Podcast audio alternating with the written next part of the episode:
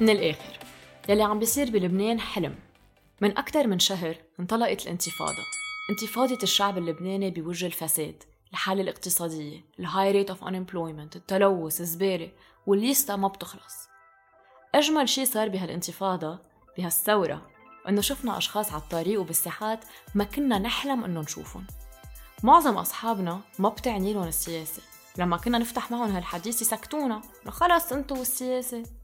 بصراحة ولا مرة كنا متوقعين إنه شي نهار تشوفهم قاعدين وعم بيحضروا طاق عن الدولة المدنية أو الآليات الدستورية لمكافحة الفساد. يعني عشنا وشفنا. من هون طلعت فكرة بوليتوكس لأنه صار في كتير ناس عبالهم يعرفوا شو دورهم شو بيقدروا يعملوا وكيف بيقدروا يغيروا ويوصلوا على لبنان يلي كلنا سوا عم نحلم فيه. رح نفوت بصلب الحديث. نحن مجموعة شباب وصبايا مش اليوم بلشنا ننزل على الأرض. صار لنا أكثر من عشر سنين ناشطين بالحياة السياسية. كنا ننزل على المظاهرات لما كانوا المظاهرات 40 50 شخص حاملين علم وواقفين وعم نسأل حالنا وينهم شباب لبنان. بس بأكتوبر 17 لقيناهم. قعدنا معهم بالعزرية وبالرينج وبساحة الشهداء وجربنا نوصل أفكارنا. لما لقينا تجاوب قررنا نوسع ال experience ونخلق Polytalks Polytalks هي platform تحكي سياسة اقتصاد واجتماع.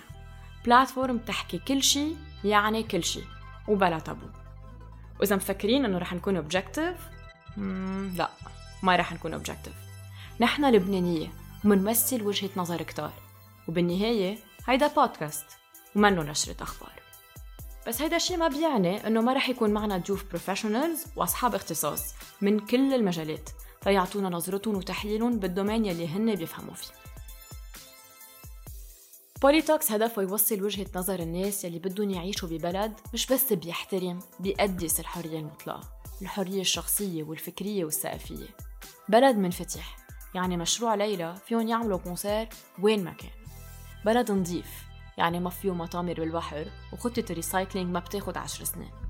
بلد حلو حضاري ومتطور. مش إنه بكرة بدنا smart cities بس ال minimum.